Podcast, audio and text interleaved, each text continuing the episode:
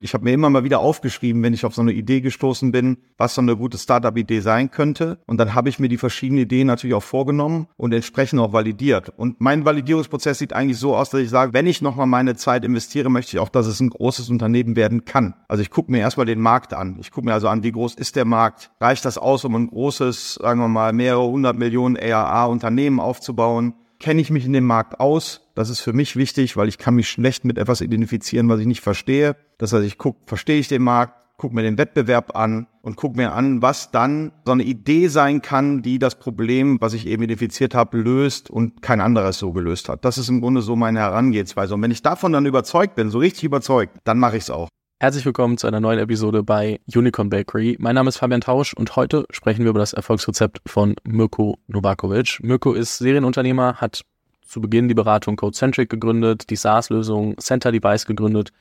Bekannter für diejenigen, die sich ein bisschen mehr auskennen, dürfte jedoch für die Gründung von Instana sein, welche du nach nur sechs Jahren, glaube ich, circa, ähm, für einen dreistelligen Millionenbetrag an IBM verkauft hast. Der ist nicht kommentiert, da werde ich dich auch nicht nachfragen, ist mir auch ehrlicherweise Schnuppe. Ähm, inzwischen hast du mit Dash Zero äh, dich an ein neues Abenteuer gewagt und ich will verstehen, welche Gedanken du dir gemacht hast, wie du an Company Building rangehst und was da alles passiert. Grundsätzlich ähm, geht es bei Dash Zero um das Thema Observability für Entwickler. Bedeutet also für jeden, der sich wie ich sich damit nicht auskennt, äh, dass jeder Entwickler den Softwarecode und die dazugehörigen Implikationen nachverfolgen und testen kann, sowie auch direkt sieht, ob Probleme bei einzelnen Nutzern auftritt. Also bei jeder Sitzung ähm, versteht, wenn zum Beispiel eine Million Menschen im Online-Shop sind, welche Sitzungen Probleme hatten, wo die liegen und wie man die beheben könnte. So, Mirko, herzlich willkommen bei Unicorn Bakery. Danke, Fabian. Freue mich hier zu sein. Ich habe mir ein paar deiner Podcasts angehört und du hast immer wieder gesagt, du willst ein Stück Silicon Valley nach Solingen bringen, das ist das, wo du, was du wohnst, aber dementsprechend ja auch nach Deutschland. So. Und dann habe ich mir eine freche Frage überlegt, ähm, weil, wenn ich mir angucke, Silicon Valley und ähm, die, die Firmen, die dort groß werden, ähm, sind ja schon Firmen, die über sehr lange Zeit gebaut werden, die nicht, also nicht so schnell verkauft werden und dann habe ich mich gefragt, wenn man den Silicon Valley Geist nach, auch ein bisschen nach Deutschland bringen möchte, darf man dann seine Frü äh, Firma schon nach fünf bis sechs Jahren verkaufen? Ist es zu früh verkauft? Warum war das vielleicht auch der richtige Zeitpunkt, Instana an IBM zu verkaufen? Ich will das verstehen und ich erkläre noch kurz, wo das herkommt, weil ich habe schon immer wieder das Gefühl, dass Deutsche verglichen mit äh, Amerikanern, aber vielleicht ist es auch einfach nur, vielleicht ist es auch ein falsches Gefühl, relativ frühzeitig verkaufen. Und ich frage mich, ob uns das als Ökosystem helfen würde, wenn manche Firmen länger geführt werden oder ob wir das Setup gar nicht haben, dass die Firmen Generational Companies werden, die dann ähm, standalone ohne ähm, Käufer weiter funktionieren. Ja, auf jeden Fall äh, eine sehr berechtigte Frage und ich kann da vielleicht mal ähm, im Instana-Case sehr persönlich drauf eingehen. Also grundsätzlich gebe ich dir erstmal recht. Ich glaube, dass wir in Deutschland teilweise zu früh verkaufen und ähm, deswegen auch diese Companies vielleicht nicht entstehen. Ähm, es gibt aber natürlich auch Gründe dafür. Also ich glaube, dass ähm, man nicht immer nur verkauft, weil man das möchte oder äh, das für seinen persönlichen Reichtum machen möchte, sondern weil es auch äh, gute Gründe gibt. Und jetzt im Fall von Instana muss ich sagen, ähm, wir hatten eine sehr erfolgreiche Anfangszeit, das kann man ja auch nachvollziehen. Wir haben gutes Fundraising betrieben, Top-Investoren mit Excel, Meritech, äh, Target hier aus Deutschland gehabt und äh, waren sozusagen auf diesem Double, Triple, Triple, Double Scheme, den man braucht, um eben erfolgreich zu werden und dann irgendwann vielleicht auch einen Börsengang zu machen. Und ähm, sind dann in Covid gekommen, ähm, mussten in Covid, ich habe da auch schon mal drüber geblockt, eine harte Entscheidung treffen. Wir wussten nicht, wie es weitergeht. Wir hatten nicht mehr so lange Runway, wenn wir so weiter äh, geburnt hätten, wie wir hatten und haben deswegen entschieden, auch äh, Mitarbeiter zu entlassen, haben da mal sehr viel Go-to-Market-Mitarbeiter, also Marketing und Sales entlassen. April 2020 ähm, und haben dadurch natürlich dann auch nicht mehr den Wachstum gehabt. Ende des Jahres hat sich dann herausgestellt, wie man heute weiß, dass äh, die IT eher profitiert hat von dem Ganzen. Ähm, es also im Nachhinein vielleicht ein Fehler war, äh, diesen harten Schritt zu machen. Und ähm, Ende des Jahres standen wir dann vor der Herausforderung, entweder ein Fundraising zu betreiben. Wir waren also in der Series D. Und zur gleichen Zeit ist IBM tatsächlich proaktiv auf uns zugekommen und hat gesagt, äh, wir wollen euch kaufen mit damals einem relativ guten Angebot. So, und dann muss man als Entscheidung, da muss man natürlich auch im Sinne von allen Stakeholdern äh, die richtige Entscheidung treffen, nämlich A, möchte ich jetzt Fundraising betreiben, dadurch habe ich wieder eine Dilution, also ich verliere Anteile am Unternehmen. Ich muss erstmal wieder ähm, äh, Sales und Marketing aufbauen. Wenn man sich in dem Business so ein bisschen auskennt, dann weiß man, das dauert. Das gibt so eine Lead Time. Also man muss die Leute erstmal rampen, also dahin bringen, dass sie verkaufen können. Das dauert wieder sechs bis zwölf Monate mit einem entsprechenden Risiko. Und dann muss man das Risiko mit der Chance abwägen. Das haben wir damals getan und uns dann entschieden, dass wir äh, das Angebot von IBM annehmen, einfach weil das Risiko für uns hoch war. Und wir hatten auch ein hochkompetitives Umfeld, das muss man auch sagen. Ähm, Konkurrenten sind zum Beispiel Datadog oder Dynatrace oder New Relic, die alle drei an der Börse gelistet sind oder waren und äh, teilweise äh, zweistellige Milliardenbeträge wert haben. Und damit hat man natürlich jetzt auch nicht äh, kleine Gegner in dem Feld. Und diese ganzen Abwägungen haben wir getroffen und dann entschieden zu verkaufen. Also es war keine leichtwillige oder spontane Entscheidung. Wir haben es auch nicht aktiv gemacht, sondern ähm, damals wirklich diese Opportunity dann genutzt. Du hast gesagt, ähm, ihr habt relativ äh, hoch geburnt und hättet das nicht durchgehalten. Mich würde es nur interessieren, ich weiß nicht, ob du sagen möchtest, weißt du noch, wie hoch der Burn ungefähr war? Ich finde das immer nur spannend, mal in Perspektive zu setzen. Ja, also ich denke, dass wir, äh, ich weiß es tatsächlich jetzt gerade aus dem Kopf nicht ähm, ähm, korrekt. Ich meine, es waren so um die fünf Millionen Dollar pro Quartal, also praktisch irgendwas zwischen 1,5 und zwei Millionen Dollar im Monat, die wir negativen Cashflow hatten. Okay. Und ähm, ich frage das nur, weil äh, Gero Decker irgendwann mal äh, relativ offen über Zahlen gesprochen hat. Gibt es andere Zahlen, die man rund um den ähm, Exit kommunizieren kann, so in welcher Größenordnung ARA ihr wart oder ähnliches? Oder sind das alles Sachen, die nicht kommunizierbar sind? Die sind leider nicht kommunizierbar. Ich kann sagen, dass wir eben äh, auf dem klassischen Weg, also äh, Double, Triple, Triple, Double waren, wenn man sich überlegt. Das heißt, wir waren so nach den ersten zwei Jahren haben wir die Millionen ARA-Grenze überschritten gehabt und haben dann äh, tatsächlich es geschafft, deutlich besser als diese Verdreifachung, also dann auf drei, auf neun und äh, danach auch das Verdoppeln hinzubekommen. Also man kann sich schon ausrechnen, dass wir ähm, nördlich der 20 Millionen RAA waren ähm, und auf einem guten Wachstumspfad, der dann aber eingebremst wurde. Man muss dann überlegen, wenn man weiter verdoppeln, dann muss ich von 20 auf 40 oder von 40 auf 80. Dafür muss ich meine Sales- und äh, Marketingkapazitäten einfach auch mal mindestens mit verdoppeln um diesen Wachstum auch mitgehen zu können. Und du hast dann die Entscheidung treffen müssen, relativ viele, ähm, ich glaube 60 Leute waren das, äh, die äh, entlassen musste zu dem äh, Zeitpunkt. Ähm, wie würdest du, also es ist immer schwer, so in Hindsight kann man jetzt sagen, okay, man hätte vielleicht doch äh, Sales vielleicht drin lassen können, weil ähm, es hat sich ja dann doch erholt und dementsprechend könnte das für das Wachstum wäre das vielleicht spannend gewesen. Du wirst ja trotzdem drüber nachgedacht haben, okay, ähm, gehen wir ähm, nochmal ins Fundraising und ähm, versuchen da nochmal das Wachstum hinzukriegen.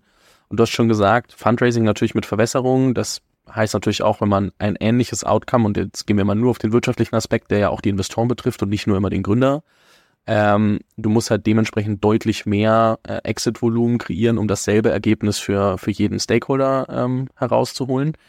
Aber du hast ja dann trotzdem auch die Frage, okay, wie schiebe ich diese, diese Firma wieder an? Ich meine, das ist ja auch, so stelle ich es mir zumindest vor, wie so eine Eisenbahn, die, wenn sie mal losgefahren ist, dann halt ein gewisses Momentum hat und wenn man das ausbremst, dann natürlich auch nochmal ein riesiger Klotz wird, den man wieder schneller, also der, der wieder sehr viel Kraft braucht, das, das zu powern.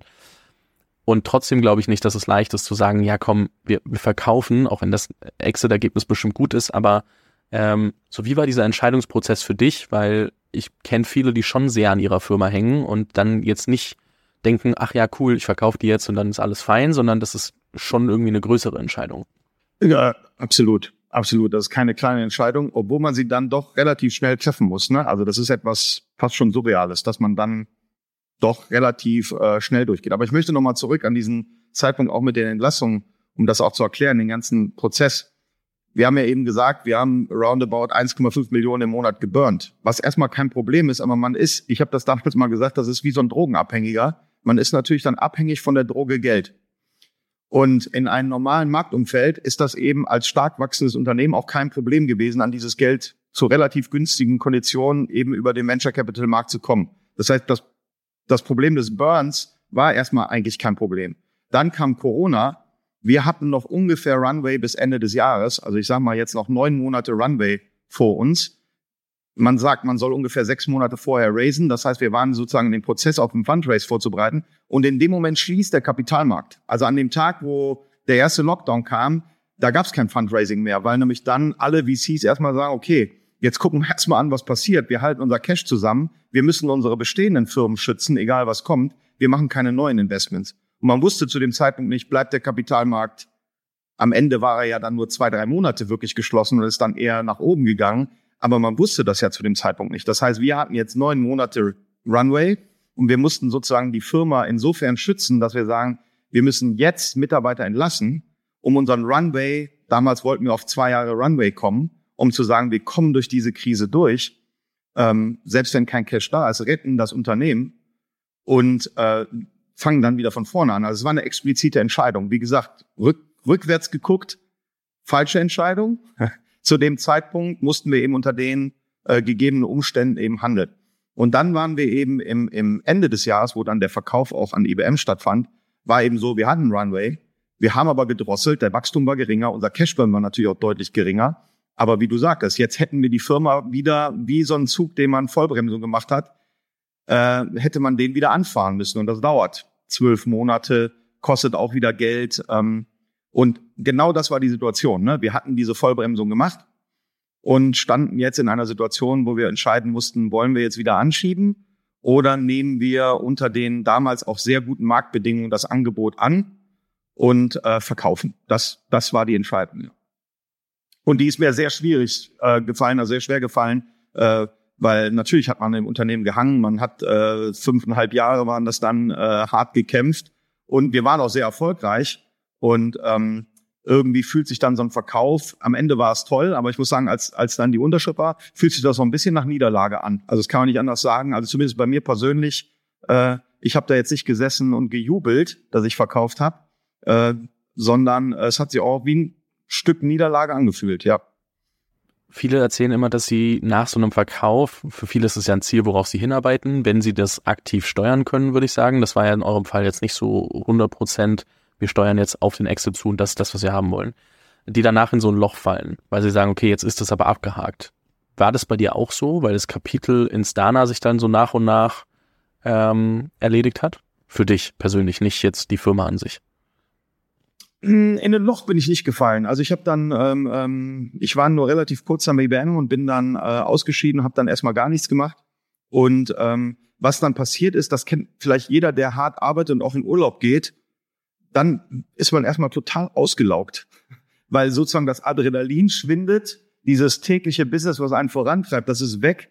Und ich war dann erstmal, muss ich ganz ehrlich sagen, ich war dann mehrere Monate, habe ich fast nur geschlafen.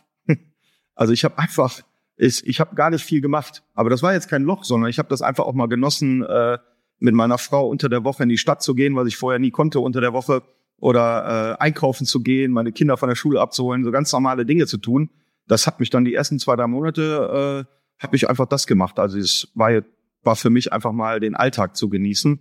Und muss dann aber sagen, dass mir dann auch relativ schnell äh, langweilig geworden ist. Ne? Also nach zwei, drei Monaten, wo ich die Energie zurück hatte, dann habe ich mich schon gefragt, was mache ich jetzt? Ne? Ich bin zu jung, ich, damals äh, 45 gewesen und äh, das war jetzt zu jung für Rente. Äh, und ich hatte auch noch Lust, was zu machen, habe dann erstmal entschieden, was viele ja machen, äh, zu sagen, ich muss aber jetzt nicht mehr operativ sein, sondern ich mache Angel Investments und ich helfe anderen Foundern mit meiner Erfahrung, ähm, ähm, ihr Business hochzuziehen. Ne? Das war dann für mich die erste Entscheidung. Ich, bevor wir kurz auf äh, Angel Investments eingehen, äh, eine Rückfrage zu, zu IBM. Ähm, jetzt muss man natürlich sagen, viele kriegen ähm, bei ihren Deals natürlich irgendwie die klassischen Earnouts, die dann eher so zwei, drei Jahre gehen. Ähm, warum nach, ähm, ich glaube, du warst kein Jahr dort, wenn ich das äh, auf der einen Seite richtig gelesen habe und auch richtig zugehört habe. Ähm, warum so schnell aus dem ähm, Umfeld wieder raus?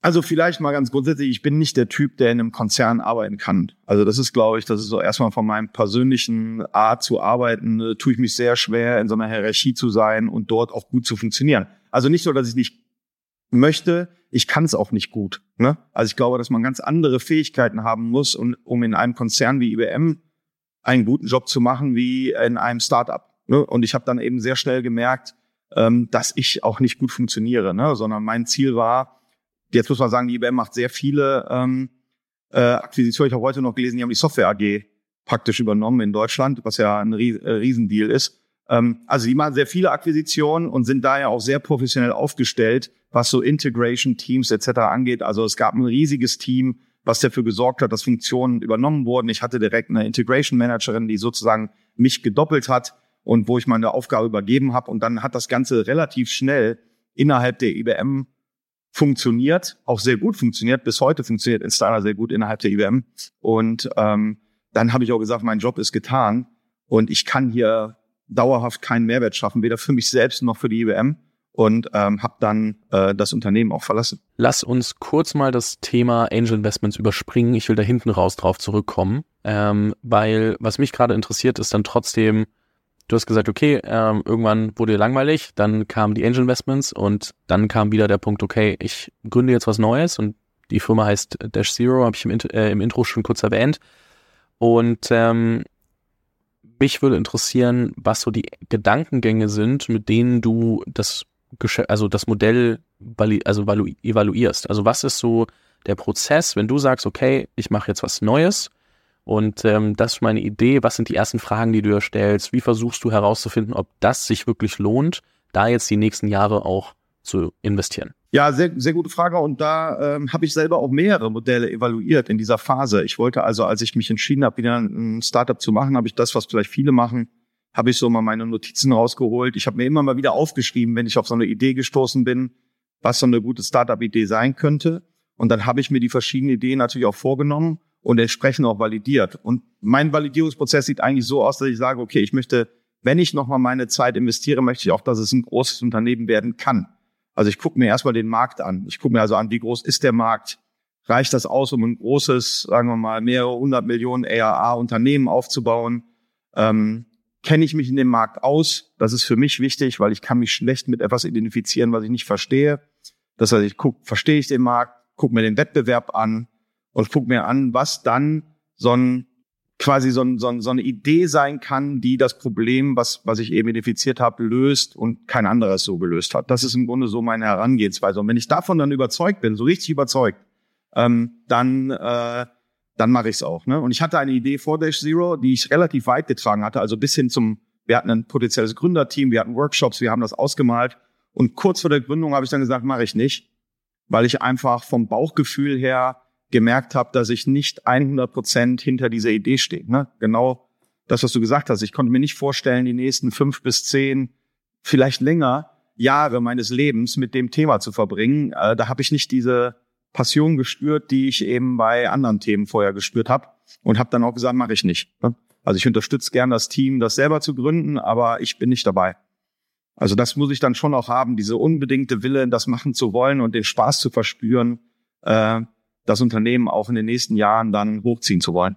Was sind so Faktoren, wenn du so über potenzielle Größe und so nachdenkst? Weil ich meine, wenn du dir Markt anguckst, Wettbewerb, ähm, irgendwie ist es ja vielleicht auch langweilig, wenn es gar keinen Wettbewerb gibt, aber irgendwie gibt es dann auch vielleicht zu viel Wettbewerb. Das sind ja alles so trotzdem, ich sag mal, bis zum gewissen Grad Bauchgefühlentscheidungen und ähm, die sind nicht schwarz und weiß. Und ähm, was, was sind gute Indikatoren für dich und was sind vielleicht nicht so positive Indikatoren für dich? Also ich persönlich mag es total, wenn es den Markt schon gibt. Also Indikatoren für den Markt. Es gibt ja Märkte, die kreierst du. Da machst du einen neuen Markt. Ich nehme jetzt mal Celonis als Beispiel, ich glaube, äh, dieses äh, Process Mining, das gab es vorher in dem Sinne gar nicht. Das heißt, wahrscheinlich zu dem Zeitpunkt, wo die gestartet sind, war das ein 10 Millionen Markt und die mussten das erstmal zu einem Milliardenmarkt hochentwickeln. Bei mir im Observability-Bereich ist das heute schon ein 20 Milliarden Dollar Markt. Das heißt, der Markt existiert. Und das finde ich erstmal für mich jetzt spannend, weil ich mir dann nur gucken muss, welche Nische greife ich mir am Anfang aus diesem Markt raus, die ich angehe um ähm, sozusagen erstmal Fuß zu passen. Ne? Weil selbst eine Nische von ein Prozent in einem 20 Milliarden Dollar Markt sind 200 Millionen. Ne? Also da reicht es, sich eine ganz kleine Nische aus dem Markt zu wählen, um zu starten. Das ist im Grunde etwas, das mir gefällt. Ich mag dieses Nischendenken. Ich bin auch äh, total competitive. Also ich liebe es, Gegner zu haben und sich die anzuschauen und äh, damit beim Kunden auch äh, gegeneinander zu pitchen, zu gewinnen, zu verlieren also ich mag einfach diese Competitiveness eines Marktes. Das ist für mich auch entscheidend für die Motivation. Also von daher ähm, schätze ich das mehr, einen bestehenden Markt äh, zu erobern. Jetzt, wenn jemand wie ich, der sich mit dem Thema nicht auskennt, auf Dash Zero guckt und auf Instana guckt, dann klingt es relativ ähnlich. Für mich, muss ich einfach sagen. Und ähm, dann stelle ich mir natürlich die Frage, ähm, ganz plakativ, baust du jetzt quasi einfach dasselbe nochmal, weil du vorhin gesagt hast, okay, der Exit von Instana hat sich so ein bisschen angefühlt wie eine Niederlage und ähm, es war nicht das Ergebnis, was ich eigentlich hätte haben wollen. Ich weiß aber natürlich, dass ich die Firma gemacht habe, ähm, jetzt, was da die ähm, Schwachstellen vielleicht auch in dem Markt noch sind, äh, die wir vielleicht mit Instana nicht mehr abdecken konnten. Ähm, wie hast du da, ähm, wie bist du da rangegangen? Wie nah ist es vielleicht am Modell, das du schon kennst und wie sehr unterscheidet sich das auch? Ja, also es unterscheidet sich schon sehr. Also ich bin zwar im gleichen Markt, also Observability, aber wir haben uns vor allen Dingen eine ganz andere Zielgruppe ausgesucht. Also Instana war in, insbesondere ein Enterprise-Geschäft. Also das heißt, wir haben vor allen Dingen an große Kunden verkauft. Also PayPal war ein Kunde von uns oder Audi oder Adidas, ähm, Apple. Das heißt, große Anbieter waren Instana-Kunden. Und äh, das erfordert ein anderes Produkt. Das erfordert natürlich auch eine Art und Weise, wie man Sales und Marketing macht. Und wir wollen diesmal an kleinere Kunden rangehen. Also sozusagen den Mid-Market, Small and Mid-Market angehen. Eher Startups, kleinere Teams und auch eher ein Ansatz, den man heute mit PLG, also äh, Product-Led Growth, äh, bezeichnet. Das heißt, dass das Produkt gar nicht aktiv durch ein Enterprise Sales Team verkauft wird, sondern eigentlich, dass man sich registriert und am Ende mit der Kreditkarte bezahlt und das Tool eben so einfach sein muss, dass man den Evaluierungsprozess selber durchführen kann als Entwickler oder als ähm, SRE. Und das, das ist im Grunde jetzt der Ansatz, den wir mit ähm, äh, Dash Zero fahren, dass wir sagen, wir wollen diesen Observability-Markt sehr einfach machen und wir wollen eigentlich dem Segment der kleinen Kunden eine Heimat bieten. Die brauchen das nämlich auch, aber die meisten Tools sind immer schon vom allein vom Verkaufsprozess so kompliziert. Proof of Concepts, lange äh, Installationsphasen, äh, Schulungen und so weiter, dass, dass es eigentlich nicht passt zu deren, äh, zu deren Modell. Und das ist eigentlich unser Ziel jetzt, eher den SMB-Markt anzugehen. Und warum SMB? Ich meine, wenn man Enterprise kann, ähm, und das könnte ja offensichtlich, dann denkt man sich ja auch, okay, ähm, ich brauche eigentlich einen Kunden anstatt hunderte, tausende Kunden, um denselben Umsatz zu machen. Natürlich muss ich auch ähm, einiges an, an ähm, Vertriebsaufwand und Vertriebsstrukturen ähm, schaffen, um das überhaupt hinzukriegen über die Zeit und damit zu skalieren. Wo liegt der Reiz für dich in Product-led Growth beziehungsweise auch dem Mid-Market-Segment ähm, im Vergleich zum Enterprise-Segment? Wie unterscheiden die sich äh, deiner Erfahrung nach? Also ich glaube sowieso, also das vielleicht vorneweg, dass der SMB-Markt ein Einstiegsszenario ist und dass man am Ende als Company nach wie viel Jahren auch immer trotzdem im Enterprise-Segment landet aus den genannten Gründen, ne, wenn man die Deals hat. Also gibt's ja gute Beispiele, ob du ein Dropbox oder so, die eher klein angefangen haben. Irgendwann ist man immer im SMB-Bereich und muss natürlich auch ein Enterprise-Sales-Team haben. Also ich glaube nicht, dass man das unendlich, sondern für mich ist das sozusagen die Eintritts, äh, äh, der Eintrittsmarkt. Und was ich daran so spannend finde, ist, dass man eben mit so kleineren Kunden, zumindest glaube ich das, das Produkt viel besser entwickeln kann. Also ich glaube, dass man äh, sehr viel schneller iterieren kann, äh, dass man eben Features, die Enterprises brauchen, die aber eigentlich gar nicht so marktdifferenzierend sind, wie, äh, weiß nicht, ein feingranulares Access Control. Ein Enterprise braucht das. Ne? Die haben tausend Nutzer, da muss ich entscheiden, wer darf was sehen, wer darf was verändern. Ein Fünf-Mann-Unternehmen hat diese Anforderungen nicht in dem Fall. Ne? Das heißt, ich kann mich einfach auf den Kern des Produkts viel stärker fokussieren mit diesen kleinen Kunden, habe schnellere äh, Zyklen und ich glaube, dass das für die ersten zwei, drei Jahre, ähm, da gibt's ja viele Beispiele auf dem Markt, die so angefangen haben und dann am Ende das bessere Produkt haben, wenn man dann in den Enterprise-Bereich einsteigt. Während wenn ich im Enterprise-Segment anfange, dann ist mein erster Kunde vielleicht schon ein großer Enterprise-Kunde, kommt mit Auditing, Security, an, an, Anfragen, die mich erstmal sozusagen beschäftigen, diese zu erfüllen. Brauchen tue ich die irgendwann aber es zahlt erstmal nicht auf den Kern und auf den Differentiator des Produkts ein, sondern es sind erstmal Dinge, die muss man haben, um Enterprise zu verkaufen, kosten viel Zeit, viel Arbeit, aber äh, lenken eigentlich vom eigentlichen Problem ab. Und deswegen glaube ich, dass dieser SMB-Bereich gerade in so einem komplexen Produkt, was man vereinfachen möchte, super ist, im SMB-Umfeld zu starten, weil ich dort schnell Feedback, ich habe innovative Kunden, auch First Mover, die äh, in modernen Technologien einfach äh, äh, sich auskennen und auch bereit sind, dann ein modernes Tool wie Dash Zero zu testen. Das glaube ich, äh, wie du sagst, ne, man sieht das immer wieder, auch in Personio zum Beispiel, die natürlich mit Startups und, und äh, Mid-Market äh, angefangen haben und jetzt aber natürlich alle, wie man immer so schön sagt, Up-Market gehen, also so Richtung äh, je größer, desto besser bei den, bei den Kunden, weil sie jetzt natürlich dann irgendwie ein gewisses ähm, Vertragsvolumen pro Kunden haben möchten, um das nach oben zu treiben und so weiter und so fort. Ähm, weil das Produkt auch einfach senioriger wird, den Anforderungen immer mehr entspricht. Aber ich glaube, du, ein sehr wichtiger Punkt, den du ansprichst, ist wirklich, Du hast anfangs begrenzt Kapazitäten bei den Leuten äh, in deinem Team und wenn du die darauf verwendest, die Hygienefaktoren für ein Enterprise-Produkt zu bauen, dann kannst du dich natürlich nicht darauf konzentrieren, was ist eigentlich der Kern, den wir lösen wollen. Und ich glaube, das vergisst man häufig. Also ja, Enterprise ist natürlich super, aber du wirst halt auch, wenn du jetzt einen großen Enterprise-Kunden ähm, abschließt, auch Monate oder Jahre nur für diesen einen Kunden erstmal entwickeln, um da überhaupt dein Proof of Concept und dann ähm, auch das Produkt so liefern zu können, dass das den Ansprüchen ge gelingt. Und, das vergisst man auch, du hast häufig, kannst du nicht differenzieren, wenn du da nicht aufpasst ähm, und verrennst dich in Dingen, die nur für diesen einen Kunden individuell nötig sind, die dann wieder nicht für alle anderen relevant sind. Dann hast du sehr viel entwickelt, was du eigentlich gar nicht brauchst für eine skalierbare ähm, Lösung. Auch im Enterprise-Segment, ja, du kannst customizen, aber du musst nicht von Sekunde eins an alles customizen und immer dafür sorgen, dass alles ähm, auf den einzelnen Kunden zugeschnitten ist. Du willst ja eigentlich die Schnittmenge dieser Kunden finden, um zu sagen, okay, das ist meine skalierbare Lösung mit modularen Optionen, vielleicht Sachen zu äh, individualisieren oder eben nicht. Auf jeden Fall. Und ich glaube, ähm, ähm, dass das auch was ist, was man nicht, was man nicht verachten darf, ist, wenn du dann erstmal diesen Enterprise-Kunden hast, dass der gerade am Anfang dann häufig auch einen großen Teil deines ARAs aufmacht und damit auch einen unheimlichen Druck auf dich ausüben kann. Also stell dir mal vor, du machst eine Million ARA und ein Kunde davon sind 300.000, dein Enterprise-Kunde, und der sagt, ich brauche Feature XY, ansonsten springe ich ab. Ob es dann tut oder nicht, ist eine andere Frage, aber es setzt sich erstmal entscheidend unter Druck zu sagen, nehme ich jetzt irgendwie ein Drittel meines Umsatzes als Churn in Kauf oder entwickle ich das Feature und dann entwickle ich das Feature was im Zweifel kein anderer Kunde braucht und vielleicht sogar in eine falsche Richtung drückt. Und das ist genau die Gefahr, die mit Enterprise-Kunden am Anfang entstehen können, dass man sich eben in komplett falsche Richtung entwickelt und das aus äh, Gründen des, äh, des Drucks. Bist du ein Typ, der erst eine Idee selber für sich anfängt zu validieren und dann überlegt, mit wem mache ich das? Oder hast du erst ähm, Leute im Kopf, wo du sagst, mit denen will ich was machen und dann pinkt ihr Ideen hin und her?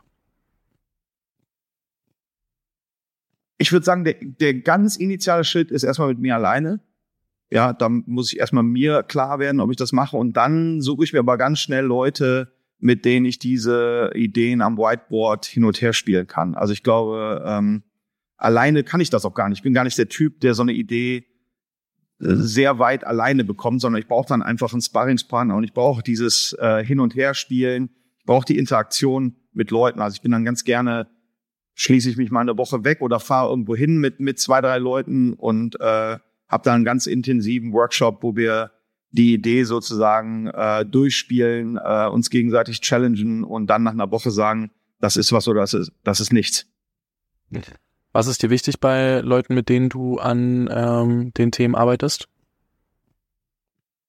Ich denke, dass sie einmal muss es einfach Spaß machen, mit den Leuten zu arbeiten. Also wenn ich äh, wenn ich so eine Firma gründe, dann weiß ich, dass mit den Leuten in der Regel äh, die nächsten Jahre sehr viel meiner Zeit verbringen werde. Das heißt, ich muss erstmal Spaß haben, mit den Leuten auch jeden Tag arbeiten zu wollen. Also ich glaube, das ist für mich mit das Entscheidendste. Und ich habe das auch in meinen äh, äh, Firmen, die ich investiert habe, gesehen, wie viele Gründerteams leider an einer bestimmten Stelle dann kommen, dass man sich voneinander trennen muss oder äh, schmerzhafte Auseinanderdividierung hat oder einfach keine Lust mehr hat oder ausbrennt.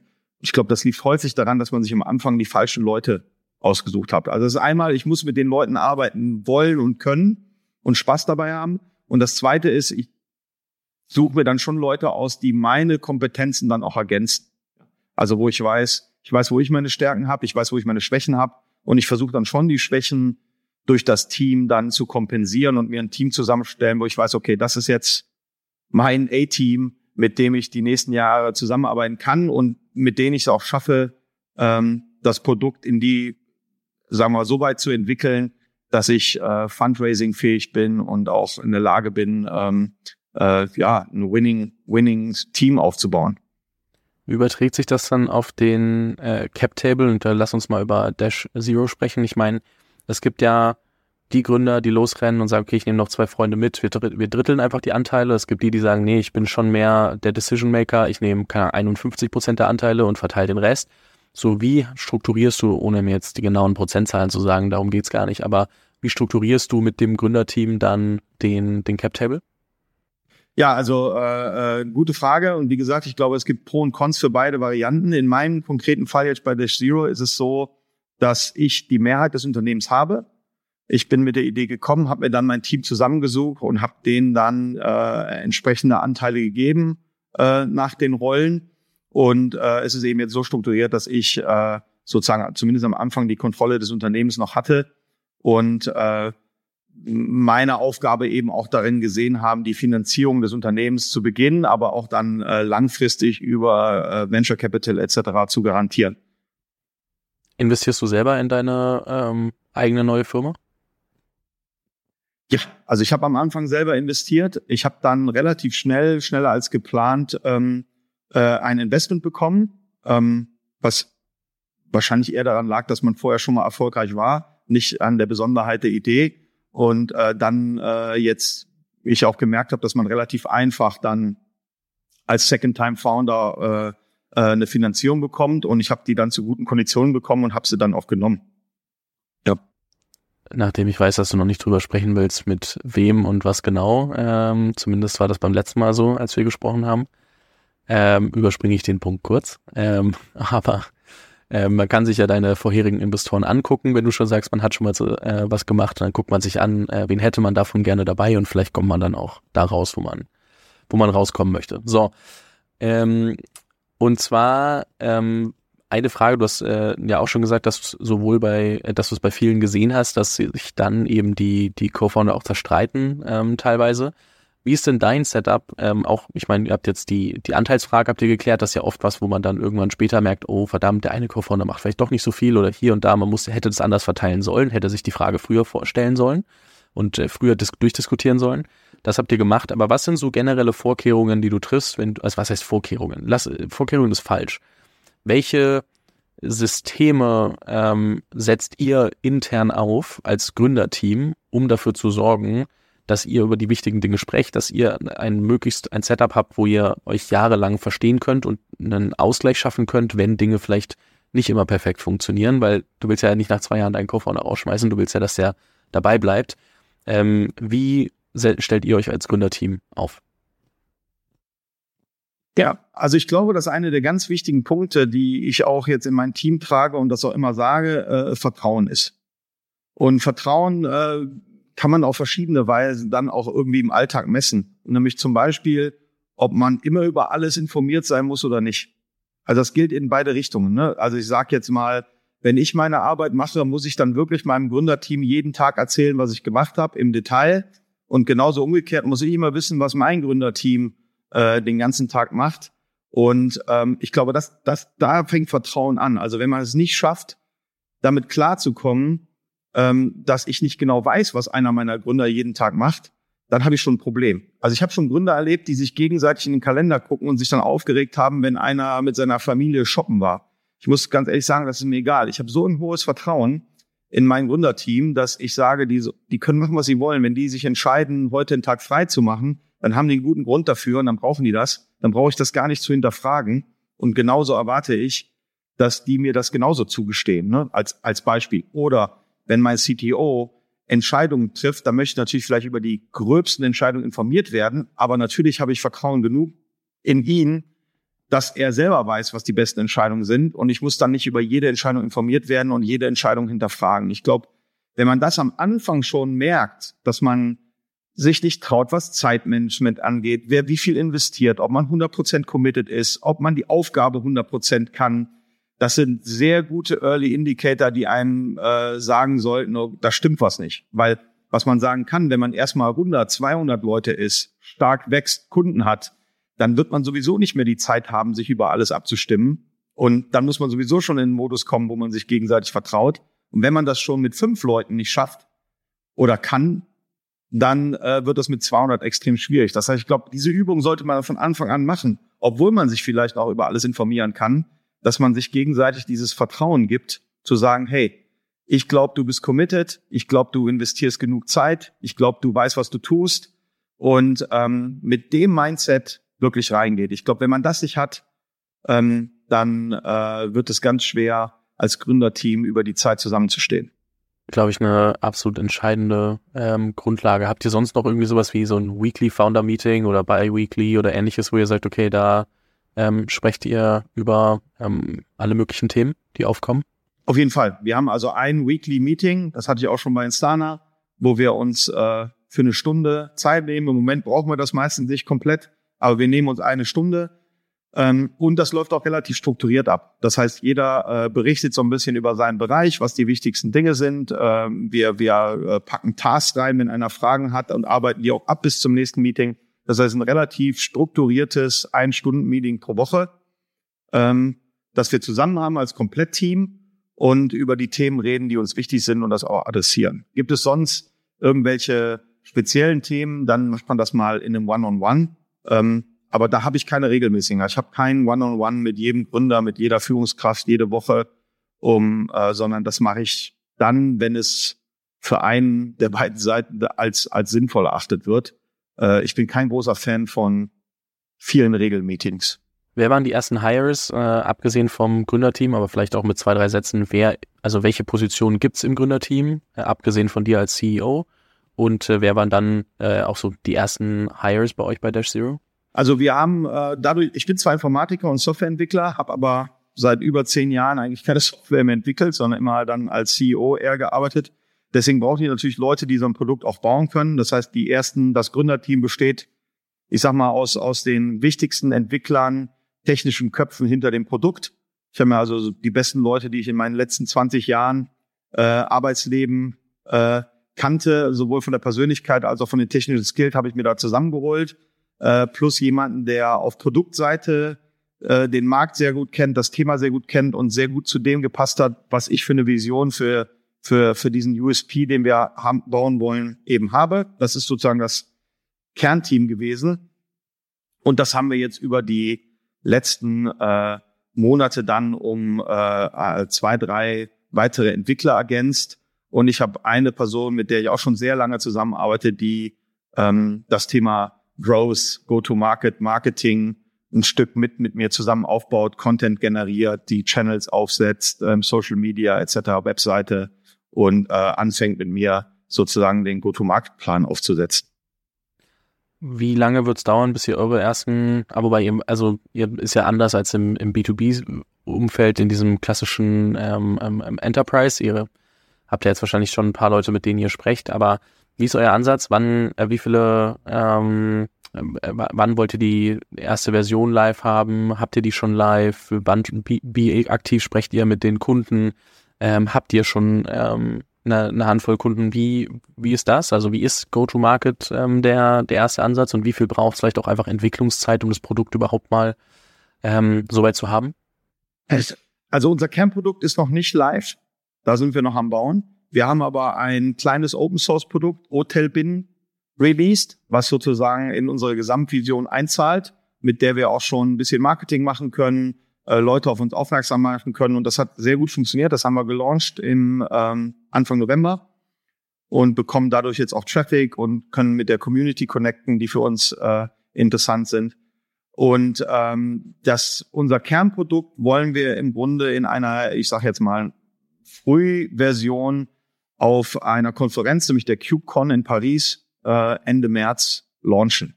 Also das ist, passt sehr gut zu dem technischen Stack, den wir eben supporten wollen. Und dort wollen wir eben das Produkt das erste Mal sozusagen vorstellen und ähm, den Kunden dann auch zugänglich machen.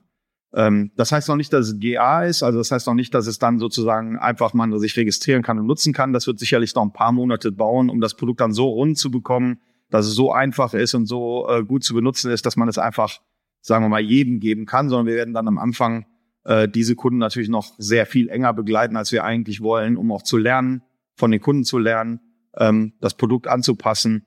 Und äh, das machen wir natürlich heute schon. Wir reden heute schon mit ausgewählten Usern und Kunden, zeigen denen unsere Mockups, Ideen um Feedback zu bekommen. Aber ich sag mal, ab März ist so der Zeitpunkt, wo wir äh, das dann auch im Live-Umfeld einsetzen können. Wie sind aktuell deiner Meinung nach die Anforderungen an ein MVP? Also was macht ihr euch für Gedanken? Was müsst ihr alles mitbringen? Wie zusammengehackt oder wie nutzbar muss das sein? Ja, das, da kommen wir übrigens zurück auf diesen Ursprungsfrage, die du hattest mit dem Markt. Ist das ein etablierter Markt oder ist das ein neuer Markt? Ich glaube, dass ein MVP ganz anders aussieht, wenn du in einem neuen Markt rausgehst oder in einem bestehenden Markt. Warum? Weil du natürlich gewisse Anforderungen äh, hast, wenn es ein bestehender Markt ist. Die Nutzer kennen Konkurrenzprodukte, die können sich mit anderen Produkten vergleichen. Das heißt, da ist die Erwartungshaltung an ein neues Produkt natürlich auch entsprechend hoch. Während wenn es eine neue Kategorie ist, dann kannst du natürlich sehr früh an diese Early Adopter rangehen, die auch bereit sind, ein halb kaputtes Produkt irgendwie zu testen, weil sie einfach das Feature cool finden und verstehen, dass es diesen neuen Markt dort geben wird. Ne? Und in unserem Markt ist es eben so, dass wir gesagt haben, naja, es ist eben ein bestehender Markt. Es ist äh, ein äh, im Observability-Bereich gibt es große Kunden. Deswegen muss unser Minimal Viable Product eher ein Minimal Lovable Product sein. Das heißt, es muss so gut sein, dass ein Nutzer, der das benutzt, in der Nische ähm, so viel Value daraus generiert und es so sehr mag, dass er dann auch, äh, äh, dass, dass das gegenüber der Konkurrenz standhält. Ne? Deswegen denke ich, wenn wenn es ein neuer Markt wird, würden wir ein bisschen früher rausgehen, aber jetzt geben wir uns, äh, ich sag mal, zwei, drei Monate mehr Zeit, um es etwas runder zu machen, als es eigentlich sein sollte. Okay. Das heißt, äh, Anforderungen steigen, man muss ähm, je nach Markt, aber wenn man in einem Markt unterwegs ist, wo einfach ähm, schon eine gewisse ähm, Präsenz gegeben ist für das Thema und die Problem Awareness, dann muss man dementsprechend auch noch klarer ähm, zeigen, dass das Produkt nicht nur, vielleicht nur, ähm, ich sag mal, zusammengehackt den, den äh, Zweck erfüllt, sondern muss auch wirklich noch nutzbarer sein und so, dass die Leute sagen, okay, das ist besser als die Lösung, die ich bisher kenne. Genau. Genau. Ich glaube, das kennt man auch von sich selber, wenn man ein Produkt schon nutzt, um dann zu wechseln von seinem bestehenden Mail-Tool auf ein neues Mail-Tool, dann muss es schon einen echten Mehrwert haben. Ansonsten äh, möchte man das nicht. Ne? Aber manchmal sind es wirklich Kleinigkeiten. Ich weiß nicht, ob du, äh, wo wir gerade sind, ich nutze zum Beispiel Superhuman als Mail-Tool und äh, wo man sich fragt, okay, das ist ja eigentlich nur eine Oberfläche über Google Mail, aber es kann eben ein paar Dinge im Detail so viel besser, dass ich dann bereit bin, dafür zu bezahlen, weil es mir einfach Zeit spart. Ne? Das ist so ein typisches Tool im Markt, der sicherlich etabliert ist, Mailing. Und ich schaffe es trotzdem noch mit einem sehr dedizierten Feature-Set, ähm, eine Gruppe von Menschen wahrscheinlich auch nur zu adressieren, die eben diesen äh, Produktivitätssprung dann eben haben wollen. Ja, ich habe äh, tatsächlich, äh, nehme ich im Januar, also da vielleicht kurz so ungefähr zu dem Zeitpunkt, wo das hier released wird, äh, mit Rahul von Superhuman auf. Äh, dementsprechend, ähm, ja, sagt mir was, nutze ich inzwischen auch wieder. Äh, ich hatte eine Zeit, ich hatte das mal getestet zu einer Zeit, wo ich einfach zu wenig E-Mails hatte und dementsprechend, wenn du so fast nicht mit E-Mail interagierst, dann brauchst du das nicht. Jetzt inzwischen wird's mehr und dann äh, macht das vielleicht auch wieder Sinn und ähm, finde ich ein cooles Tool, ähm, macht Spaß, aber auch wie er Produkt baut, ist natürlich spannend, ne, weil er eben in einem Markt unterwegs ist, wo er sehr viel liefern muss, dass überhaupt jemand sagt, ja, ich bin jetzt bei Gmail, warum sollte ich auf Superhuman wechseln? Das ist schon schon faszinierend. Ähm, Gibt es, glaube ich, einige gute Beispiele. Mir ist grundsätzlich noch eine, ich nenne es jetzt mal Besonderheit aufgefallen. Ähm, vielleicht ist es gar nicht so besonders für dich, aber du hast deine Firmen oder gerade Instana und auch Dash Zero US First gegründet. Als Deutscher natürlich irgendwie trotzdem nicht ganz der Standard, muss ich ehrlicherweise sagen. Also viele gehen dann vielleicht irgendwann später rüber in die USA oder wie man so schön sagt, flippen die dann dass sie das dann zusammen mergen in einer neuen Finanzierungsrunde oder ähnliches mit einer ähm, neu gegründeten äh, US-Firma, äh, um das dann als Hauptgesellschaft in den USA zu haben. Bei dir ist es von Tag eins so, dass du sagst, okay, wir machen das in den USA. Warum macht das in deinen Augen Sinn? Was sind die Vorteile und was sind vielleicht auch die Nachteile? Mhm. Also vielleicht grundsätzlich, dieses Flippen ist eben extrem schwierig. Deswegen sollte man sich das schon sehr früh klar machen, ob man das in den USA haben möchte oder in Deutschland, weil das Flippen eben insbesondere für die Aktionäre oder für die Gründer extreme steuerliche äh, Implikationen haben kann. Also da sollte man sich äh, schon Gedanken drüber machen. Deswegen flippen äh, wenige Unternehmen nach der Series Seed oder A nochmal rüber, weil dann normalerweise die Bewertung so hoch ist, dass es steuerlich schon sehr riskant ist, äh, das zu machen. Aber warum habe ich jetzt gegründet? Also für mich war eben wichtig, dass ich in den USA bin. Ähm, zum einen, weil dann aus meiner Sicht die Finanzierbarkeit etwas einfacher ist. Also jeder, der mal eine Finanzierungsrunde in den USA gemacht hat, die dann ähm, über DocuSign passiert, wo die Verträge relativ standardisiert sind von Finanzierungsrunden, der weiß, dass das relativ einfach ist und deswegen auch US-Investoren diesen Weg in der Regel präferieren, weil er einfach bekannt ist und einfacher. Während wenn man bei einer GmbH investiert, das ja schon eine relativ größere Implikation. Also erstens sind die Verträge nicht so standardisiert. Also ich sehe eben in jedem Investmentrunde eigentlich relativ äh, individuell konstruierte Verträge. Und das Zweite ist, ich muss zum Notar, habe die Hürden, die dort äh, eben existieren. Und das ist ja jetzt so, ähm, ohne dass ich mich im Detail mit beschäftigt habe, aber das Thema Mitarbeiterbeteiligung war ja in Deutschland auch ein großes Problem. Ich wollte also immer eine echte Mitarbeiterbeteiligung haben und keine mit Phantom-Shares, virtuellen Stock Options. Das ist ja jetzt durch dieses Zukunftsfinanzierungsgesetz, zumindest meines Verständnisses nach, ähm, ähm, verbessert worden oder zumindest sollte das jetzt auch gehen. Und das ist dann auch wiederum, wenn mein Business, und ich war immer im SaaS-Business, da ist der Markt halt die USA. Und das heißt, man hat irgendwann auch eine signifikante Anzahl Leute, bei Instana sicherlich die Hälfte mindestens, in den USA. Und die US-Amerikaner, die verstehen eben ein ISO, wie er in den USA ist, mit einer irgendwie besser wie Phantom-Shares aus Deutschland. Und ähm, das ist also auch im Hiring ein echter Nachteil, äh, gegebenenfalls der GmbH zu haben und diese Möglichkeiten der Mitarbeiterbeteiligung eben nicht zu haben, wie auch der Finanzierung. Und last not, but not least, ist es eben auch äh, administrativ total einfach. Ja, also man setzt die US Inc. über eine, gibt's mehrere Web Webseiten. Ich habe diesmal First Base benutzt, firstbase.io, da geht man drauf, gibt fünf, fünf Felder ein, äh, braucht eine Kreditkarte, dann ist die Firma gegründet. Und dann habe ich äh, den äh, Eintrag schon, ich brauche keinen Notar, ich äh, kann damit eine Bank online eröffnen und ich bin einsatzfähig. Also das heißt, innerhalb von 24 Stunden habe ich eine einsatzfähige, funktionierende Firma und dann mit Plattformen wie Deal oder Remote.com kann ich dann sofort anfangen, weltweit Leute einzustellen. Also ich habe heute eigentlich ein Toolset, was es mir ermöglicht, ganz einfach weltweit Mitarbeiter über eine US Inc., die ich mit einer Kreditkarte und 200 Dollar gründen kann, ähm, eben aufzusetzen mit einem fertigen Mitarbeiterbeteiligungsprogramm. Ich bekomme die Vertragsgrundlage schon dabei sehr einfach, ne? Steuerberater-Services on, auf, auf einen Klick, Finanzberatungsservice auf einen Klick, weil es dort eben die gesamte Infrastruktur, ich sag mal, als SaaS-Services heute schon gibt. Also für mich war das einfach ein sehr einfacher Schritt, das zu tun. Und ich habe auch bestimmt 20 GmbHs in Deutschland, mit denen ich verschiedenste Business-Investitionen etc. machen. Also ich, ich habe hier auch schon GmbHs gegründet, ich weiß, was es bedeutet und ähm, weiß einfach, äh, dass die Inc. viel einfacher zu managen ist musst du dann, und ich muss jetzt erstmal stupide Fragen stellen, und das hier ist keine Steuerberatung, das sind einfach nur meine Interessenfragen. Ähm, muss ich dann, wenn du die Inc. gegründet hast, musst du dann trotzdem noch eine deutsche GmbH machen als Niederlassung und äh, von hier aus dann operieren zu können mit den Leuten, die zum Beispiel hier sitzen? Oder was sind die Implikationen davon, wenn du jetzt zum Beispiel, du hast ja während Instana eine Zeit lang in den USA gewohnt, jetzt wohnst du wieder in Deutschland, wenn ich das äh, so richtig äh, auf dem Schirm habe.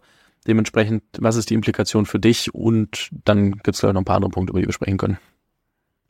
Also normalerweise musst du dann natürlich, um mich jetzt zum Beispiel oder die Mitarbeiter einzustellen, muss ich eine GmbH in Deutschland gründen. Ne? Weil die Inc. kann jetzt keinen Mitarbeiter in Deutschland einstellen und äh, Sozialversicherung etc. abführen, sondern brauchst du schon eine GmbH. Das haben aber dann Plattformen wie Deal oder Remote sozusagen einem abgenommen. Das heißt, das musst du, also ich habe jetzt zum Beispiel keine GmbH für Dash Zero. Ich nutze Deal.com. Das heißt, und, du stellst äh, dich selber über Deal.com an? Richtig, ich habe mich selber witzig. über Deal.com eingestellt. Ja, also es ist eigentlich ganz witzig, wenn man drüber nachdenkt, aber ich bin im Grunde am Ende des Tages bin ich Angestellter der Deal Germany GmbH, heißt die, glaube ich, die dann sozusagen mehr oder weniger ein Arbeitnehmerüberlassungsabkommen äh, mit der Inc. schließt um äh, Mitarbeiter in Deutschland für die Inc. arbeiten zu lassen, inklusive der IP-Rechte etc. Also die haben dort ein Vertragswerk geschaffen, was rechtlich funktioniert, mit dem ich sozusagen virtuell Mitarbeiter einstellen kann. Und wir haben heute eben auch Mitarbeiter in Holland zum Beispiel. Und das funktioniert eben in, ich glaube, über 100 Ländern haben die dort solche Konstrukte gebaut. Das heißt, ich kann eigentlich über die Inc. in jedem Land legal und, und nach lokalem Recht Leute einzustellen, ohne Entitäten da zu gründen. Das kostet natürlich eine Overhead-Gebühr. Ich glaube, roundabout 500 Dollar pro Monat pro Mitarbeiter zahlt man an Deal. Aber dafür habe ich eben die Entität nicht. Ich muss sie nicht gründen. Ich muss dort keine zweite Buchführung machen. Ich muss dort nicht äh, Sozialversicherung, Steuerthemen machen, weil das übernimmt dann alles Deal für mich. Mhm. Und wie ist das, dass du quasi die Anteile an der US-Gesellschaft hältst, vor allem wenn du so viele Anteile hältst, sagen wir mal anfangs bei Gründung mehr als 50 Prozent? Ähm, hat das irgendwelche Implikationen, die, über die man sich Gedanken machen sollte? Oder ist das eher, ähm, wenn man mit einem guten Steuerberater spricht, irgendwie, ähm, ja, das, das lässt sich schon easy regeln? Also lässt sich easy regeln. Ich möchte hier keine Steuerberatungsdienstleistung äh, machen, aber es ist äh, äh, steuerlich ungefähr das Gleiche, als würdest du Anteile in Deutschland halten. Also das ist, äh, ähm, hat keine großen Implikationen, nein. Spannend habe ich tatsächlich so noch nie drüber nachgedacht. Deswegen finde ich das faszinierend, gerade auch dieser Workaround mit den, mit den Plattformen äh, wie Deal oder Remote, ähm, dass man das äh, so quasi bauen kann und dementsprechend einfach eine Firma aus den USA heraus gründen kann. Äh, faszinierend. Äh, ich bin gerade selber so ein bisschen äh, am überlegen, wo meine nächste Frage daran anknüpft. Aber äh, wem, also, äh, lass mich es anders fragen, wem würdest du es denn empfehlen, äh, eine Firma zum Beispiel in den US zu machen und wann würdest du sagen, okay, es macht vielleicht doch mehr Sinn, eine deutsche GmbH zu gründen? Also ich glaube, wenn mein Business im Schwerpunkt in Deutschland liegt, also wenn ich weiß, dass sowohl meine Kunden als auch meine Mitarbeiter auch in den ersten Jahren hauptsächlich in Deutschland sind, dann macht es natürlich durchaus Sinn, die Firma in Deutschland zu gründen. Ne? Einfach, weil ich mir dann auch äh, sozusagen das Management dieses Konstrukts spare. Wenn ich aber weiß, dass meine Kunden, meine Investoren und gegebenenfalls auch meine Mitarbeiter im Schwerpunkt woanders liegen, also ich sage jetzt mal nicht unbedingt nur in den USA, sondern einfach weltweit, dann kann so ein In-Konstrukt deutlich einfacher sein. Weil, nochmal, ähm, ich sage immer, in Deutschland kann ich nicht mal die Adresse einer GmbH ändern, ohne zum Notar zu gehen. Ja. Und ähm, das ist, das ist einfach in den USA ist das, ist, kann ich das online über ein Tool machen. Also die, die Managebarkeit so einer Firma ist einfach deutlich einfacher als äh, einer deutschen GmbH und auch Investitionsrinnen. Äh, ich habe meine gerade gemacht, ohne zu nennen, wer der Investor ist, aber das passiert eben mit DocuSign. Ne? Du brauchst keinen Notar, sondern wird per DocuSign wird das rumgeschickt, dann unterschreibt man digital alle, zack, zack, zack, ist das fertig. Ne? Da muss man sich nicht von zehn Shareholdern irgendwie Power of Attorney holen und äh, äh, schickt dann äh, einen Mitarbeiter von seinem Anwalt hin, um sich den Vertrag vom Notar vorlesen zu lassen und muss dafür bezahlen. Ne? Plus ähm, es ist ja keine Seltenheit, dass selbst wenn ich ein paar Millionen äh, Finanzierungsrunde mache, dass der Notar dann 50.000 Euro Gebühren bekommt ne, fürs Vorlesen. Also ich habe auch noch ein, ein Overhead bei bei den Kosten. Ne? Ähm, das, also es gibt schon vieles, was für die Inc. aus meiner Sicht spricht. Und ähm, wenn ich jetzt nicht sehr klare äh, Gründe habe, das in Deutschland zu machen, würde ich sagen, aufgrund des Overheads, aufgrund der Kompliziertheit äh, ähm, würde ich persönlich, deswegen habe ich sie auch gemacht, immer die Ink vorziehen. Okay, spannend. Du hast gesagt, okay, du heißt viel über Remote oder Deal, also Remote.com oder Deal. Ähm, dementsprechend gehe ich davon aus, dass du die Firma auch größtenteils Remote oder zumindest Hybrid baust. Eigentlich vollständig Remote, ja. Also ich bin zwar hier in so einem Coworking Space von meinem eigenen hier in Solingen, aber ich bin tatsächlich der Einzige im Büro. Wir treffen uns ab und zu hier. Die, die in der Nähe sind, die kommen einmal die Woche rein. Ähm, und wir treffen uns vielleicht einmal im Quartal für eine Woche als Team. Aber das war's. Wir sorgen aber schon dafür, dass wir im Moment in einer Zeitzone sitzen. Also das ist auch ein Learning aus meiner Zeit bei Instana. Also Zeitzonen machen einem das Leben wirklich schwer. Also nicht nur nicht nur, äh, weil man nicht in einer Zeitzone sitzt, sondern einfach, weil die Arbeitszeiten sich so verschieben und das Leben einfach komplizierter machen. Ne? Wenn man äh, an der Westküste ein Team hat und man sitzt in Deutschland, und man muss dann hauptsächlich in den Abendstunden äh, arbeiten. Das äh, belastet auch das Familienleben etc. Also man ist einfach außerhalb des Rhythmuses. Das kommt irgendwann, aber wenn ich das vermeiden kann, würde ich das in den ersten Jahren versuchen zu vermeiden. Deswegen bin ich damals auch rübergezogen, um zu sagen, ich möchte nicht dauerhaft äh, hier bis Mitternacht arbeiten, sondern ich möchte wieder in einer Zeitzone sein, wo ich mit den Mitarbeitern, mit denen ich zu tun habe, auch äh, in einer Zeitzone bin. Und das war damals die Westküste der USA. Jetzt, wenn du sagst, okay, heute Dash Zero baust du aus der, ich sag mal, deutschen slash europäischen Zeitzone, so dass man dazu gehört ja auch Afrika. Also man muss auch sagen, man, deswegen ist ja auch ein Grund, warum im Winter so viele nach Südafrika fliegen, weil dort halt eine Stunde Zeitverschiebung zu Deutschland ist. Das heißt, die Zeitzone ist ja schon ein bisschen breiter als jetzt nur Europa. Aber Äh, würdest du sagen, man kann einen großen Software-Player, ähm, was ihr ja wieder vorhabt, sonst würdet ihr kein äh, Venture-Geld mit reinnehmen, ähm, auch aus Europa bauen? Auf jeden Fall. Auf jeden Fall. Ich denke, wo ich die größten Schwierigkeiten sehe äh, für Wachstum, ist äh, Talent zu finden im Bereich Go-to-Market.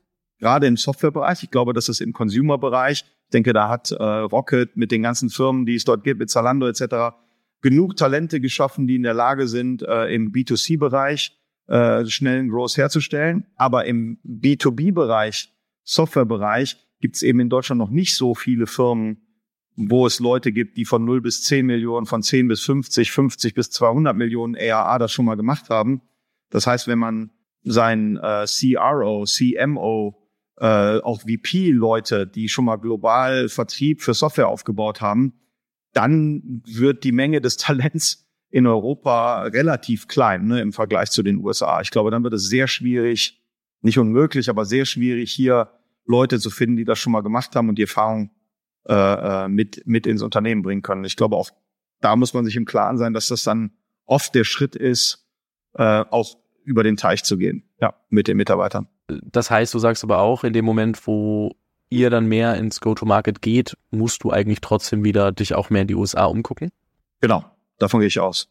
Ja, meine das Erfahrung. Heißt, in so ein, zwei Jahren spätestens. Definitiv. Also spätestens ein, zwei Jahren gehe ich davon aus, dass ich ein Go-to-Market-Team in den USA aufbauen muss. Ähm, das muss man sich einfach auch operativ vorstellen. Ne? Man braucht Leute, die mit den Kunden interagieren. Wenn ich in Deutschland bin und ich habe einen Westküstenkunden und der will mittags mit mir reden, dann ist bei uns 21 Uhr. Also das ist, ähm, das ist schwierig. Ne? Oder wenn Customer Support äh, äh nachmittags US-Westküstenzeit antworten soll, dann sind, ist man in der Regel nicht mehr da. Also das heißt, äh, man muss sich definitiv dann überlegen, ob man Go-to-Market nicht nur in den USA aufbaut, sondern meiner Meinung nach auch den Lead in die USA setzt, weil es eben der größte Markt ist, weil es da das Talent gibt.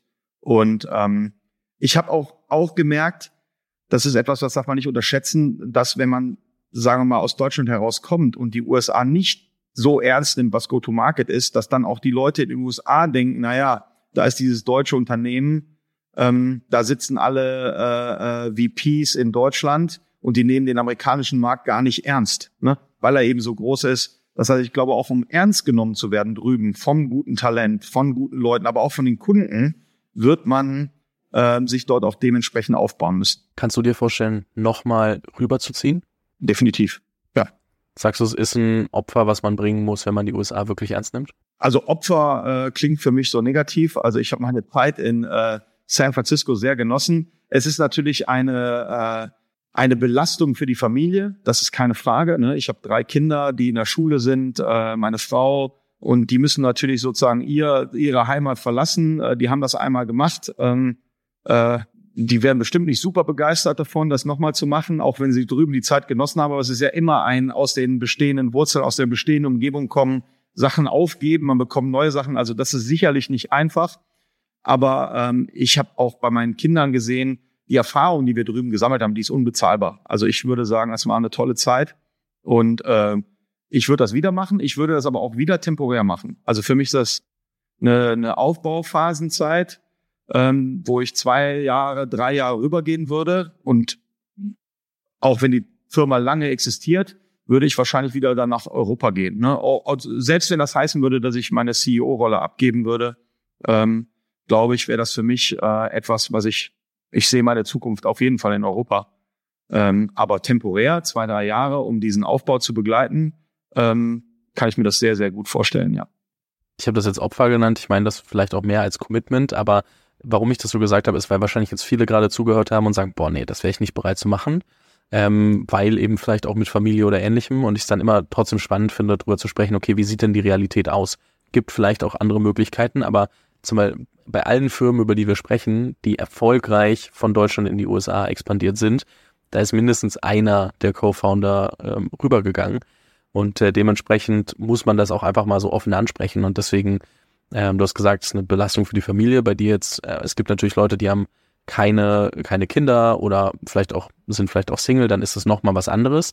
Aber wenn dann Familie dazukommt, ist es halt trotzdem Commitment, äh, noch größeres Commitment, was man machen kann, soll, muss, je nachdem, wie man das äh, differenziert. Das kann jeder für sich entscheiden. Ähm, who are we to judge? Aber Ähm, ich finde es trotzdem spannend, darüber mal zu sprechen, weil es einfach für, für viele vielleicht nicht ganz so klar ist, was da dazu gehört. Ja, und da möchte ich auch eine Sache zu sagen. Ich glaube, das ist ganz wichtig als Founder. Also A, gründet jung und unabhängig, dann habt ihr die Probleme nicht so stark, ne, das ist klar. Aber wenn man dann wie ich drei Kinder hat und Familie, dann ist ganz wichtig, auch ganz offen mit den VCs und dem Board darüber zu sprechen, was das für eine Bedeutung hat. Ne? Weil ähm, ich habe auch schon oft erlebt, dass man die finanzielle Belastung dann auch unterschätzt. Also wenn man jetzt nicht vorher schon Exit hatte und ein normales Gehalt hat als Founder und man zieht in Silicon Valley und man geht mit seiner Familie dahin, dann möchte man vielleicht auch nicht äh, äh, am schlechtesten. Aber ich, ich kann das mal ganz pragmatisch bei mir sagen. Ne? Ich hatte vorher schon Exit und ich bin rübergezogen und ich habe eine 95 Quadratmeter Wohnung gemietet, was jetzt mal für mit drei Kindern nicht so riesig ist. Die mussten sich dann ein Zimmer teilen und äh, also es war schon ein Zurückschritt. Trotzdem hat das fast 10.000 Dollar im Monat gekostet. Also nur damit man mal eine Preisvorstellung hat.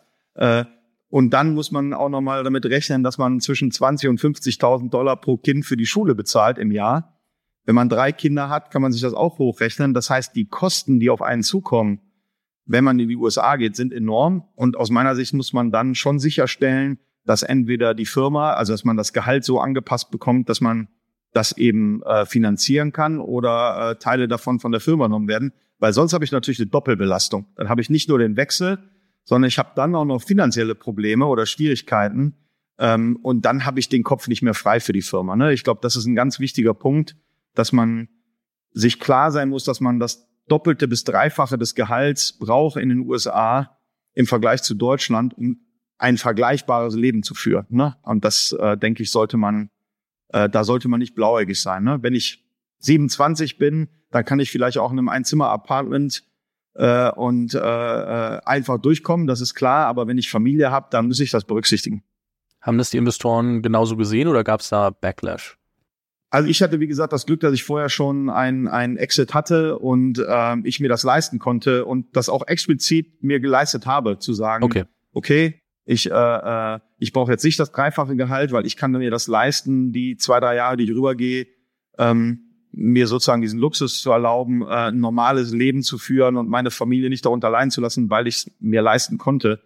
Aber ansonsten wäre das wirklich, ähm, also rückblickend ist, ist das schwierig, wenn man äh, das Geld nicht bekommt. Und ich weiß von ein paar Gründern, die den Schritt deswegen nicht gegangen sind, weil sie Angst davor hatten, äh, in, in diese finanziellen Probleme auch reinzukommen. Ja, ist äh, schon schon eine große Herausforderung, über die man auch nicht nachdenkt anfangs. Ne? Man sagt, okay, ich gehe jetzt in die USA, dann, ähm, dann erst kommt so, oh, ähm, verdammt. Und dann muss man das mit den Investoren besprechen und äh, das ist natürlich schon, schon, äh, schon ein großes Thema. Lass uns mal zum Thema Investoren auf deine Angel Investments gucken. Ich meine, ähm, ich will jetzt, ich will da gar nichts analysieren, sondern ich will mit dir über deine Rolle als Angel Investor sprechen. Du hast dann ähm, mit Newforge ähm, deutlich aktiver ähm, angefangen zu investieren und deutlich strukturierter, äh, würde ich sagen. Äh, das in so ein in wirkliche Vehikel gegossen. Ähm, wie viele Investments hast du inzwischen gemacht? Ich glaube 65. Sind ein paar. Ähm, und was würdest du sagen, sind so die größten Learnings, die du hast, äh, daraus hast, dass du auf die Investorenseite zum Teil gewechselt bist und zum Teil ja auch sehr aktiv gemacht hast zwischen Instana und äh, Dash Zero? Also ich habe ich hab wirklich ganz viel da, daraus gelernt. Das eine ist, ähm, ähm, dass ich eben jetzt einfach mal in 65 Unternehmen reinschauen konnte. Das heißt, ähm, nicht nur, dass die Gründer hoffentlich was von mir gelernt haben, äh, sondern ich habe auch unheimlich viel daraus gelernt zu investieren, weil ich eben Daten sehe, ich sehe, wie Unternehmen wachsen, ich sehe, welche Probleme es gibt, wie ich eben genannt habe, teilweise im Founding-Team, äh, teilweise gesundheitliche Probleme, teilweise Probleme, Talent zu finden, ähm, Go-to-Market-Fit zu finden. Also das, das, das ist das eine. Aber was ich am hauptsächlichen gemerkt habe, das, das klingt vielleicht so einfach und platt ist, wie wichtig das Team ist, ja, in das man investiert. Also dass, dass wirklich die Founder am Ende den Unterschied machen. Ich hatte, ich hatte, ich habe schon Investments gemacht, da äh, dachte man, dass das Unternehmen hat keine Chance zu überleben, aber da sind Gründer, die diesen unbändigen Willen haben, zu überleben und erfolgreich zu sein. Und die schaffen das auch immer wieder. Die schaffen es immer wieder, Geld zu raisen und die schaffen es immer wieder, auf den richtigen Weg zu kommen und das Unternehmen äh, zum Erfolg zu führen. Während andere, wo man dachte, Mensch, die haben vom Profil, wenn man mit denen redet, das sind Top-Gründer, aber denen fehlt dann dieser, dieser Biss, dieses unbändige Wollen, äh, erfolgreich zu sein. Und äh, dann äh, strugglen die eher wie die anderen, die weniger Voraussetzungen hatten zum Erfolg. Aber das einfach durch diesen unbändigen Willen äh, und, und einfach diese, diese Passion für ihr Thema äh, ausgleichen. Also das ist etwas, was ich gemerkt habe, was man auch sehr, sehr schwer, zumindest ich bin da vielleicht noch nicht erfahren genug, finde das sehr schwer rauszufinden in den ersten Gesprächen.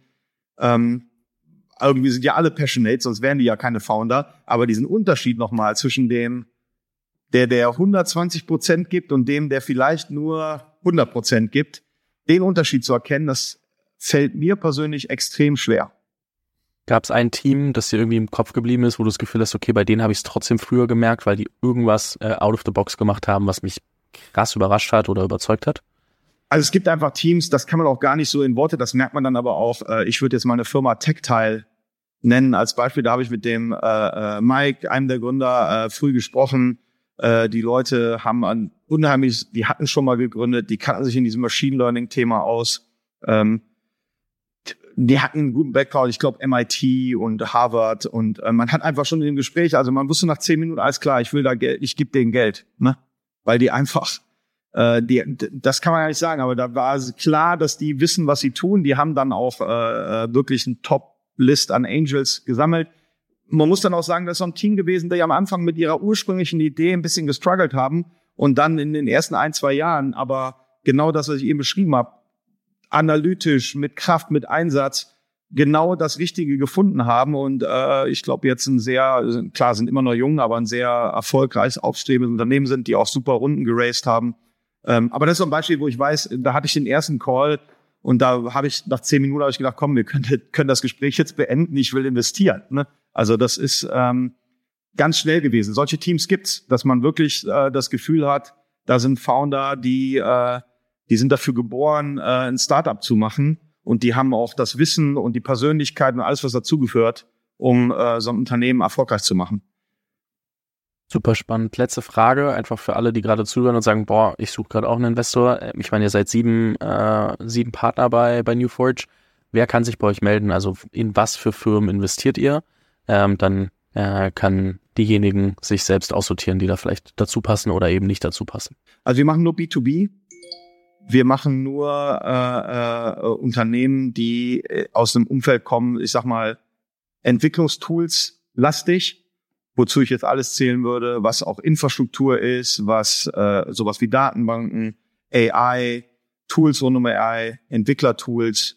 Das ist das, was äh, uns äh, interessiert ähm, und wo wir uns auskennen und wo wir auch äh, einen Mehrwert liefern können. Wir, ich mu muss ganz ehrlich sagen, ich und auch meine Kollegen, wir verstehen B2C oder Fintech oder Krypto oder sowas verstehen wir nicht.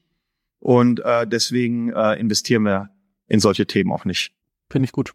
Ähm, klare Positionierung. Ich glaube, ähm, sieht man auch, wenn man sich das anguckt, dass ihr dann auch einen ganz guten Überblick habt über genau diesen, diesen Space. Da gibt schon ein paar Namen im äh, Portfolio, die man kennt. Dementsprechend ähm, vielen Dank dir. Ich verlinke natürlich sowohl Newforge als auch dein LinkedIn als auch äh, Dash Zero mal in den Show Notes und äh, würde sagen, damit schließen wir für heute mal äh, die Akte Mirko Novakovic. Bin mir relativ sicher, dass wir uns nochmal hören werden. Ich glaube, bei euch wird ja auch noch ein bisschen was passieren die nächsten Jahre. Dementsprechend, wenn ich darf, quetsche ich dich gerne nochmal aus. Und ähm, möchte mich herzlich bedanken für deine Zeit und dir für das Ende des Podcasts nochmal die letzten Worte übergeben. Ja, vielen Dank. Hat mir auch sehr viel Spaß gemacht. Und ähm, ich hoffe wirklich, dass dein Podcast hier viele Gründer auch äh, aktiviert Unternehmen zu starten, äh, können wir in Deutschland sehr gut gebrauchen. Danke. Danke.